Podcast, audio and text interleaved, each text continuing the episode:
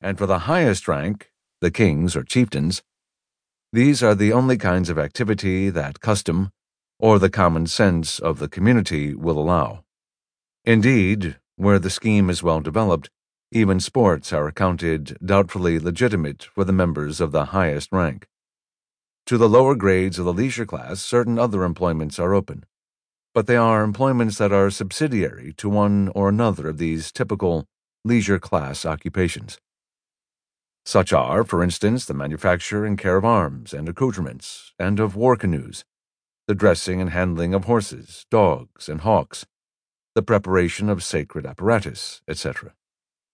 The lower classes are excluded from these secondary, honorable employments, except from such as are plainly of an industrial character, and are only remotely related to the typical leisure class occupations. If we go a step back of this exemplary barbarian culture into the lower stages of barbarism, we no longer find the leisure class in fully developed form. But this lower barbarism shows the usages, motives, and circumstances out of which the institution of a leisure class has arisen, and indicates the steps of its early growth. Nomadic hunting tribes in various parts of the world illustrate these more primitive phases of the differentiation. Any one of the North American hunting tribes may be taken as a convenient illustration. These tribes can scarcely be said to have a defined leisure class. There is a differentiation of function, and there is a distinction between classes on the basis of this difference of function. But the exemption of the superior class from work has not gone far enough to make the designation leisure class altogether applicable.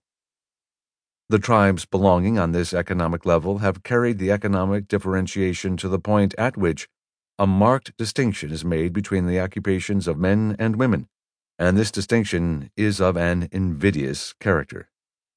In nearly all these tribes, the women are, by prescriptive custom, held to those employments out of which the industrial occupations proper develop at the next advance. The men are exempt from these vulgar employments and are reserved for war, hunting, sports, and devout observances. A very nice discrimination is ordinarily shown in this matter. This division of labor coincides with a distinction between the working and the leisure class as it appears in the higher barbarian culture. As the diversification and specialization of employments proceed, the line of demarcation so drawn comes to divide the industrial from the non industrial employments. The man's occupation as it stands at the earlier barbarian stage is not the original out of which any appreciable portion of later industry has developed. In the later development, it survives only in employments that are not classed as industrial war, politics, sports, learning, and the priestly office.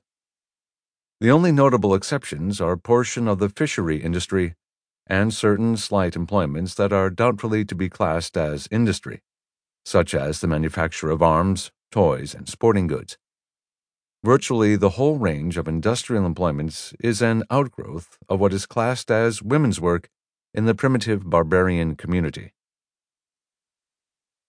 The work of the men in the lower barbarian culture is no less indispensable to the life of the group than the work done by the women. It may even be that the men's work contributes as much to the food supply and the other necessary consumption of the group. Indeed, so obvious is this productive character of the men's work that in the conventional economic writings, the hunter's work is taken as the type of primitive industry. But such is not the barbarian sense of the matter. In his own eyes, he is not a laborer and he is not to be classed with the women in this respect. Nor is his effort to be classed with the women's drudgery as labor or industry, in such a sense as to admit of its being confounded with the latter. There is in all barbarian communities a profound sense of the disparity between man's and woman's work. His work may conduce to the maintenance of the group, but it is felt that it does so through an excellence and an efficacy of a kind that cannot, without derogation, be compared with the uneventful diligence of the women.